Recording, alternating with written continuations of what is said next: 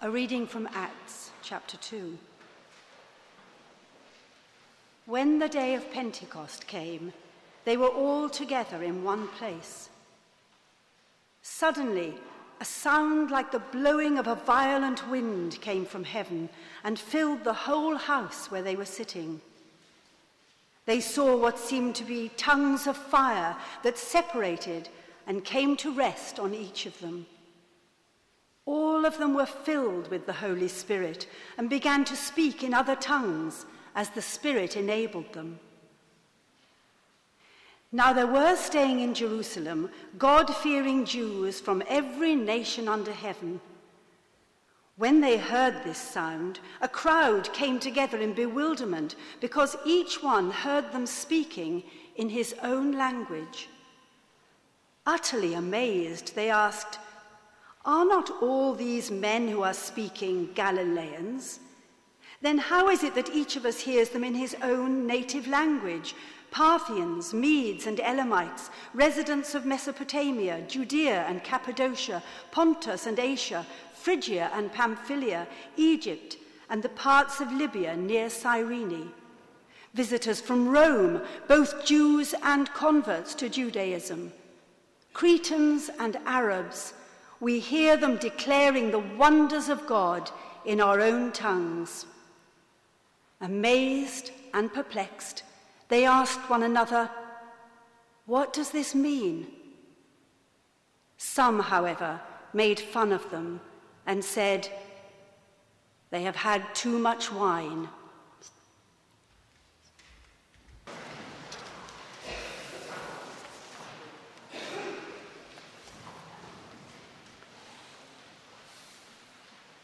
The reading comes from 1 Corinthians chapter 14.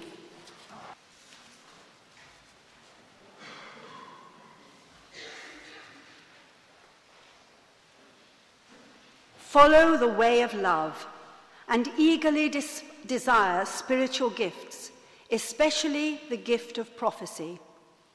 For anyone who speaks in a tongue does not speak to men, but to God. Indeed, no one understands him. He utters mysteries with his spirit. But everyone who prophesies speaks to men for their strengthening, encouragement, and comfort. He who speaks in a tongue edifies himself, but he who prophesies edifies the church. I would like every one of you to speak in tongues, but I would rather have you prophesy.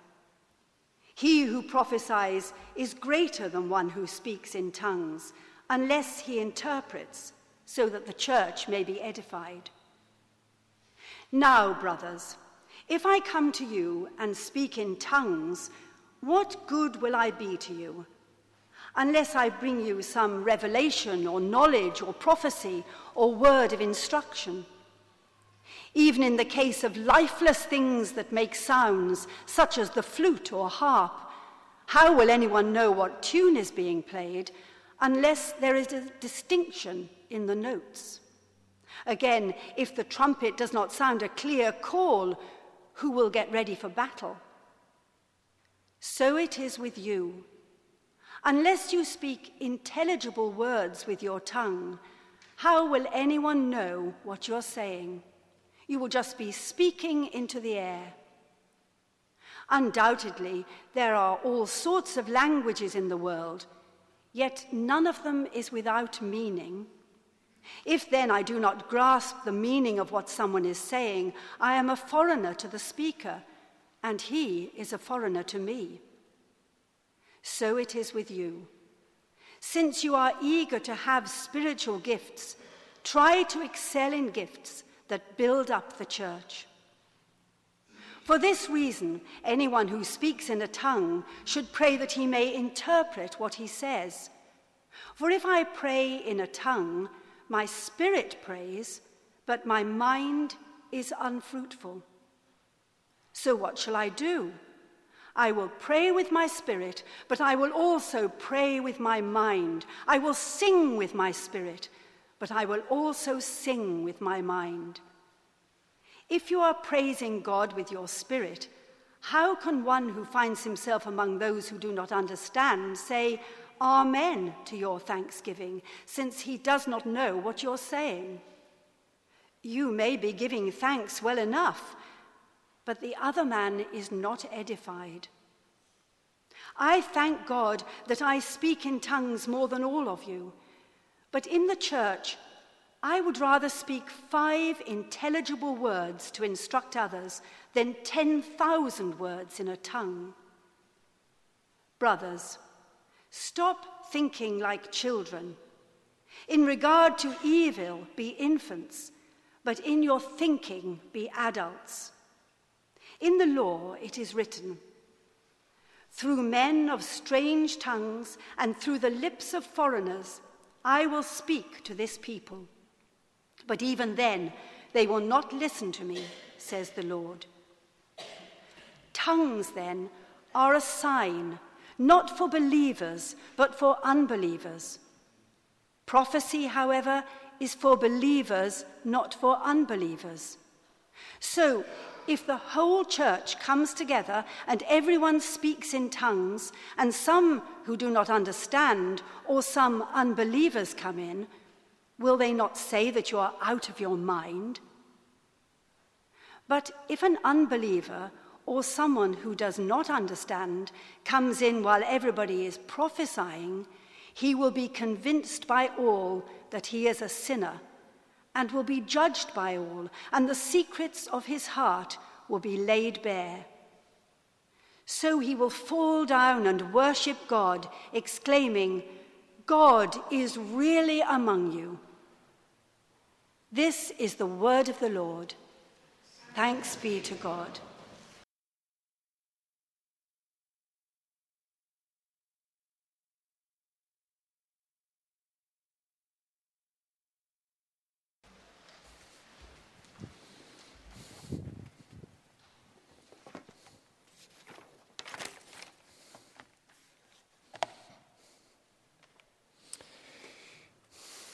Lord, we thank you for the gift of your Holy Spirit, and pray now that your Spirit would be upon me as I try to bring your word to St. Andrew's Church this morning, Lord. And so, Lord, may I speak in the name of the Father, the Son, and the Holy Spirit. Amen. What a great day to be preaching. Pentecost. It's a day, it's a birthday, and it's exciting because birthdays involve presents. And the Holy Spirit, of course, is this wonderful present. The present is the Spirit of God. It's a present that Jesus had been at pains to tell his disciples that he was going to the Father in order to give them this gift, the Spirit of truth, the Counselor, the Holy Spirit. And for those that receive that Spirit, it's like having Jesus himself alive within us. Of course, the giving of the Holy Spirit is prophesied in the Old Testament. We've just read a bit from Ezekiel and part of that canticle, and that well-known prophecy in Joel where he prophesies that he will pour out his Spirit on all people, and so that the old people and the young people will prophesy. And what was the result of that outpouring on Pentecost? The church is born. Peter preaches his first sermon. 3,000 people got converted. In my dreams, Lord, thank you. But and the church begins with the most unstoppable momentum. And the last 3 Sundays, we've been looking at these spiritual gifts. Chapter 12, Michael sort of covered only very briefly all the spiritual gifts that are mentioned there. And last Sunday, Janet talked about chapter 13, which is all about love, the supreme gift. If we don't have love, everything else is meaningless. And now at chapter 14, the other bit of the sandwich, there's some almost sort of talk of rebuke against the misuse of one of these gifts called tongues, and a real encouragement and exhortation for people to use the gift of prophecy. And the main present, of course, is the Spirit of God that when he comes to live within us, marks us out as a child of God and in a sense is our salvation. It's a sign of our redemption. It is a gift that cannot be bought, it cannot be earned, it can only be received by the grace of God. But there are other gifts.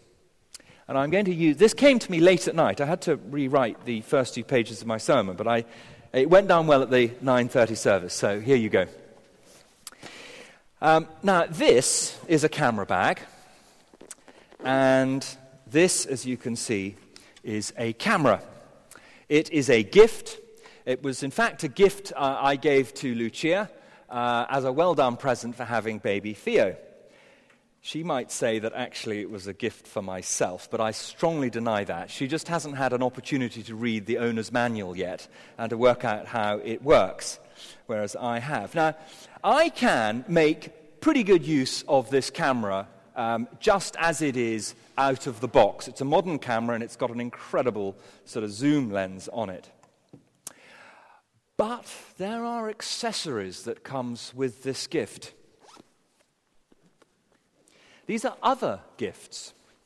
So, for example, I have it has a built-in flash, but this is a really powerful flash. It has a zoom lens that the paparazzi themselves would die for. I also have an amazing stabilized macro lens.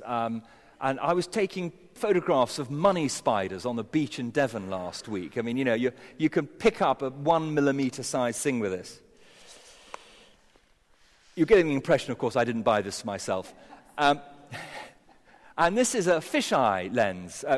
Not quite, but it's a 10mm ultra wide-angle lens. I could stand 2 foot in front of you, and I could get everybody either side of you. It's sort of that wide angle. So there's a great list of accessories, and there are more bits and bobs around the camera bag. Now, with all these gifts, the camera can be put to full and effective use. It can, if you like, achieve its full potential.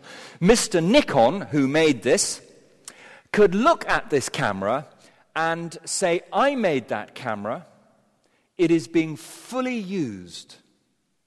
It is bearing good fruit. Have you not seen some of Will's photographs? And, you know, so it is with the gift of the Spirit.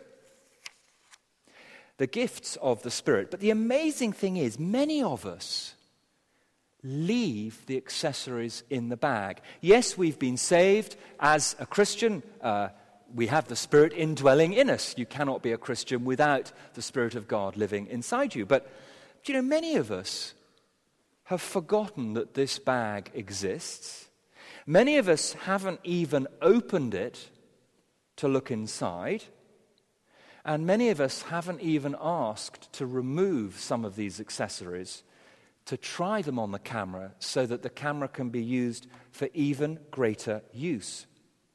And the odd thing is, the owner's manual tells us what all the accessories for this camera are. The owner's manual for the Spirit of God, 1 Corinthians 12, tells us what all the other gifts are. And yet, many of us don't go there. And so, the whole point of this series is really to encourage all of us to look inside that bag, not just unzip it, but actually to start getting things out and trying them on the front. They may fall off, they may not go, they may not work, but at least to have a go at what's in the bag. Now, to continue with the analogy, the lens that was the most popular lens in Corinth was this gift of tongues.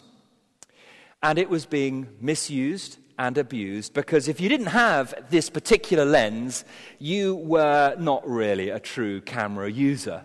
You were just using some pathetic bit of kit. If you wanted to be a real Christian in Corinth, you had to have this lens. No other lenses were as good.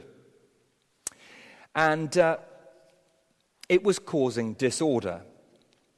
Now, the other lens in that bag, called prophecy, Paul says is much more important for building up the church, yet very few people were using it. And so he writes this chapter to correct the imbalance. Chapter 14 starts, follow the way of love. That's just reminding us that love is the most important gift of all. And eagerly desire spiritual gifts, especially the gift of prophecy. Now, there may be those of you who are saying, listen, I've read 1 Corinthians, Charles. I don't go there. My personality type, I just don't do all that crazy kind of charismatic stuff. I'm very happy to leave these lenses in here. I know about them, I can read about them, but I'm going to leave them in there. But we cannot forget that Paul says not once but twice that we are to eagerly desire spiritual gifts. He says that because he knows that just on its own, we're not really doing what God made us to do. We're not reaching our full potential as Christians. So it's interesting that chapter 14 is almost sort of rebuking about the misuse of tongues, and yet he also says, I'm so pleased that I speak in tongues more than anybody else. And so it's a paradox that he's placing prophecy at the top of the Premier League, if you like, and then kind of moving tongues down into the relegation zone. And I wonder why that is. And really the answer is because Paul is an evangelist. His primary concern here is to see the church growing with more and more people coming to faith. Anything that is an obstacle to that growth must not be allowed to be a barrier. It's swept aside. So in verse 2 he says, tongues are not directed to men but to God. It's a heavenly kind of gobbledygook language which is us, the Spirit sort of speaking within us, talking to God. But prophecy, on the other hand, verse 3, is directed to the people of God and meets three of the needs of the human heart: to strengthen us, to encourage us, and to comfort us. Now, Paul's wish is to have us all speaking in tongues, but he adds, given the choice, he would rather have us prophesy. So for those of you who are thinking, oh my goodness, this is going to get really embarrassing, Will's going to try and lay hands on us all and ask for the Spirit to come and we'll all start babbling away, you've got nothing to worry about here, because Paul says, I would much rather you all had this gift of prophecy. He says the prophet is greater than the tongue speaker unless the tongue speaker is interpreted. And that's because the prophet builds up the church. And in verse 5, he repeats the edifying intention of the Christian gathering. Edifying is rather sort of an old-fashioned word. You know, let there be no misunderstanding here. We meet to be edified, to build one another up. That's the idea of that. It's not to come in for some emotional feel-good factor, although I would add that if we were all feeling very, very built up, we probably would be feeling good at the same time. So Paul is arguing with those who apparently put such an emphasis on tongues by taking himself as an example. Unless he brings some revelation, some knowledge, some prophecy, or some teaching, what good will his ministry achieve? But in the church, I would rather speak 5 intelligible words to instruct rather than 10,000 words in a tongue. And I can sort of imagine his frustration as an evangelist. I mean, imagine if you got really fired up and you know, in the lead up to Alpha, you invited 5 of your friends along to a visitor's service, and they came in here and you were really nervous. You were praying that there was going to be nothing untoward and nothing too wacky going on. And you walk in here and half the people suddenly start babbling away. You would want the ground to swallow you up. You wouldn't see your guests for dust. They'd be out of here. They'd vaporize themselves in a moment. And that is what is so exercising Paul here. It might be sounding familiar to any of you who have visited a pretty wild Pentecostal church where orderly worship is perhaps at the top of their agenda. But he contrasts this in verse 24. He says, but if an unbeliever or someone who does not understand comes in while everybody is prophesying, he will be convinced by all that he is a sinner and will be judged by all, and the secrets of his heart will be laid bare. So he will fall down and worship God, exclaiming, God is really among you. Isn't that the most amazing picture of what Paul wants the church to be like? People coming in here, hearing a prophetic word, realizing it only can have come from God, and realizing that there really is a God, and then getting down on their knees and worshiping him. A classic example is told by Charles Spurgeon of a prophetic word. This is just a classic example. He writes this, while preaching in the hall, on one occasion, I deliberately pointed to a man in the midst of the crowd and said, there is a man sitting there who is a shoemaker. He keeps his shop open on Sundays. It was open last Sabbath morning. He took 9 pence, and there was 4 pence profit in it. His soul is sold to Satan for 4 pence. Later, the same shoemaker gave his side of the story. I went to the music hall and took my seat in the middle of the place. Mr. Spurgeon looked at me as if he knew me, and in his sermon he pointed to me and told the congregation that I was a shoemaker and that I kept my shop open on Sundays, and I did so. I should not have minded that, but he also said I took 9 pence the Sunday before and that there was 4 pence profit out of it. I did take 9 pence that day, and 4 pence was just the profit. But how he should know that, I could not tell. Then it struck me that it was God who had spoken to my soul through him. So I shut up my shop next Sunday. At first I was afraid to go again to hear him, lest he should tell the people more about me.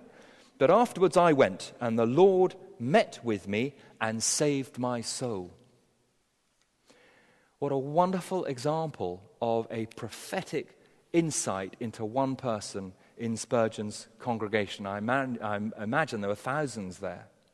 Now, I hope I have got your attention now, and I hope I've whetted your appetite, and I've got you thinking, hey, this sounds like the sort of church I'd like to be a part of. Now, if you are thinking that, and I sincerely hope you are, I imagine all sorts of other questions are springing to mind. You know, what does a prophetic word look like? What if I get it wrong? How do I get this gift? And so on and so forth. Well, prophecy is a direct word of God for the situation in hand through the mouth of one of his people.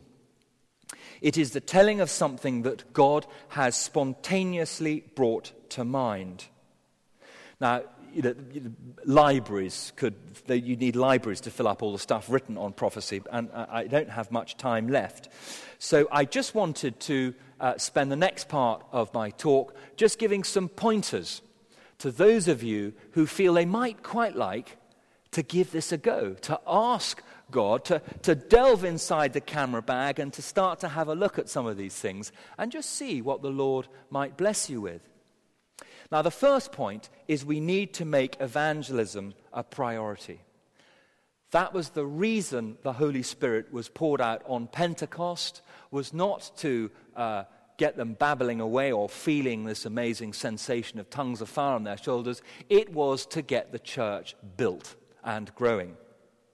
It is for evangelism. The fruit of that first outpouring of the Holy Spirit, 3,000 people come to faith. So we need to make sure that in our own lives, evangelism is a priority. Let's remember that Andrew, especially in this church, Andrew was the first evangelist. He found his brother Simon Peter, he told him, and he brought him. And that's what we need to do with Alpha or whatever other courses we're involved with here. We need to find people, we need to tell them, and we need to bring them. The second thing is we need to ask for this gift. Paul makes it clear that we are all part of one body and we're not all going to have the same gifts. Thank goodness for that. But, you know, it may be that this isn't a gift for you. I don't know. But we should remember in Matthew chapter 7, Jesus says, if you then who are evil know how to give good gifts to your children, how much more will your Father in heaven give good gifts to those who ask him? So let's be bold, let's ask. We must ask if we want it given. We must seek if we want to find, and we must carry on knocking on that door if we want that door to be opened. We need to dare to ask God and keep on asking. Third, and I like this, we need to maintain a constant high state of readiness. Okay, this isn't just some sort of ephemeral, wishy-washy gift that kind of happens, you know, when we're in the middle of nowhere. You know, this is a gift for when you are sitting next to somebody on the bus and you get that sort of spirit prompt that you should say something to your neighbor. And it's a scary place to be. I know I'm the world's worst person at plucking up courage in situations like that. But you should do. My practice is, you know, if I'm in a checkout queue, and I just sense the presence of somebody quite near me, somebody who it wouldn't be odd if I were just to say, "Gosh, you know, these queues really are interminable, aren't they?" You know, that sort of situation. Just to shoot up an arrow prayer and say, "Lord, I'm here. Use me. Speak to me something that I can speak into the life of this person." So you need to have a constantly high state of readiness. And it may be that the Lord is just quiet, it's just silent. And you can just say, bid the person farewell or whatever. But you should always be ready to ask for that gift of prophecy.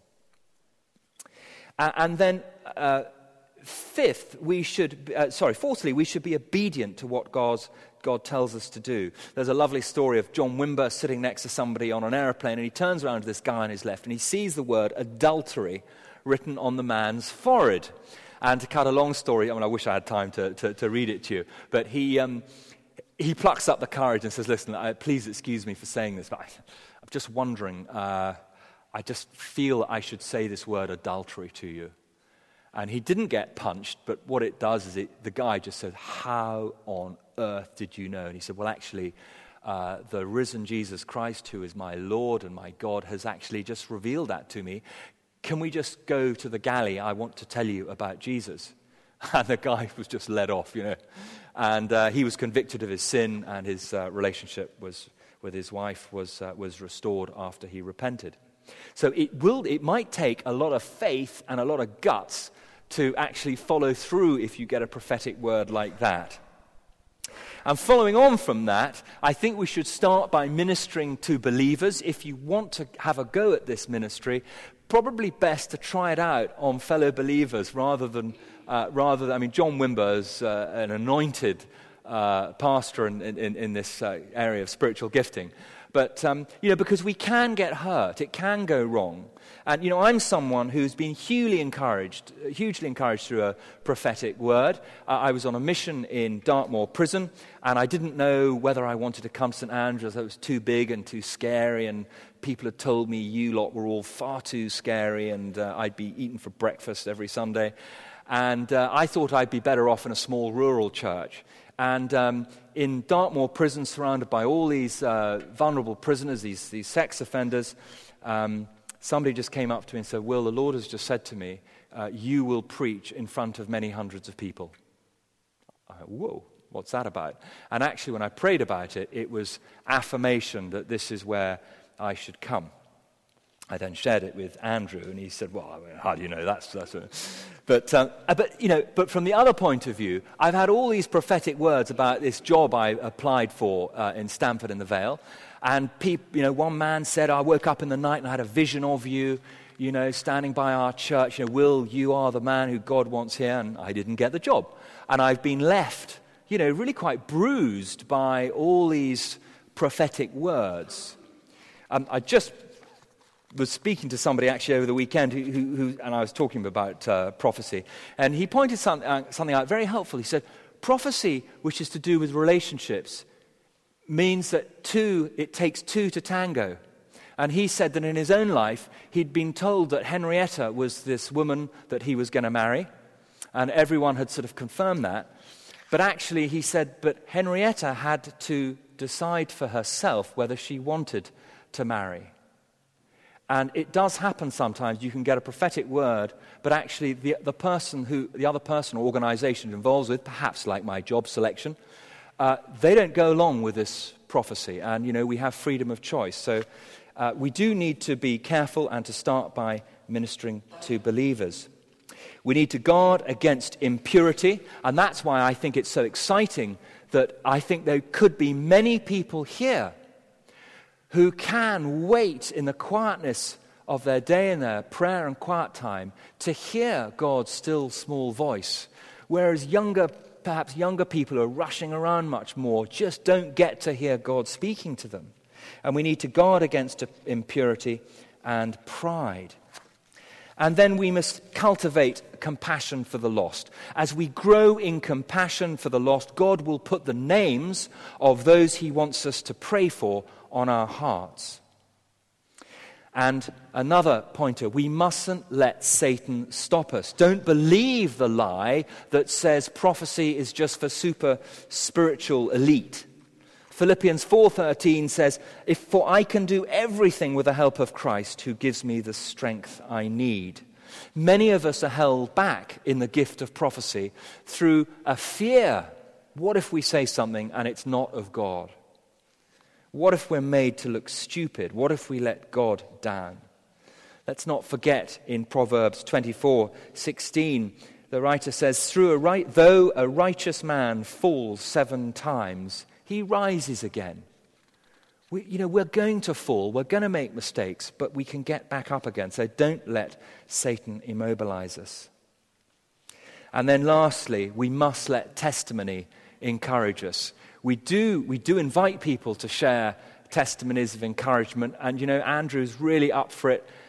And it kind of never happens because, in the busyness of getting ready for the service, trying to get the mic earpiece on, and there's never a chance, but I reckon lots of you have got stories of encouragement that we could share. So that's a memo to me to make sure we, if people do have stories of encouragement where people have had pictures or words of wisdom and stuff like that, that we can share those. There are lots of do's. There may be people here who are worried and thinking about, what about all the don'ts, Will? I think we'll leave the don'ts until the gift of prophecy really starts being used here. There is one point, and that's to do with the authority of prophecy. Paul says in verse 29 that all prophecies must be clearly weighed. That shows us that they are not infallible, and so cannot be compared to God's word as revealed in Scripture. Prophecies are partial, incomplete, and temporary, and so in no way can be equated to Scripture, which is full, complete, and timeless. But Paul writes this in 1 Thessalonians, do not put out the Spirit's fire. Do not treat prophecies with contempt, but test them all. Hold on to what is good and reject whatever is harmful. And certainly in the congregational context, that is the duty, the responsibility of the leadership team. Well, I really pray that you will leave here encouraged to go and have a look in here. It doesn't matter how old or how young you are. If you've got the Spirit of God living and alive in you, these gifts are all for you to use. I do encourage you to look in that bag and start asking for them. And so let me close in a prayer. Lord Jesus, we pray for your church. We pray that you would anoint us all in the area of the prophetic. Would you please increase your anointing on us all, that we could, all sons and daughters, old and young, rich and poor, operate in the gift of prophecy. And Father, we ask that you equip your leaders that we might welcome it and handle it wisely. Let the prophets come forth. And let your precious church be built up, encouraged and comforted through the proper and right use of this gift. In your name, amen.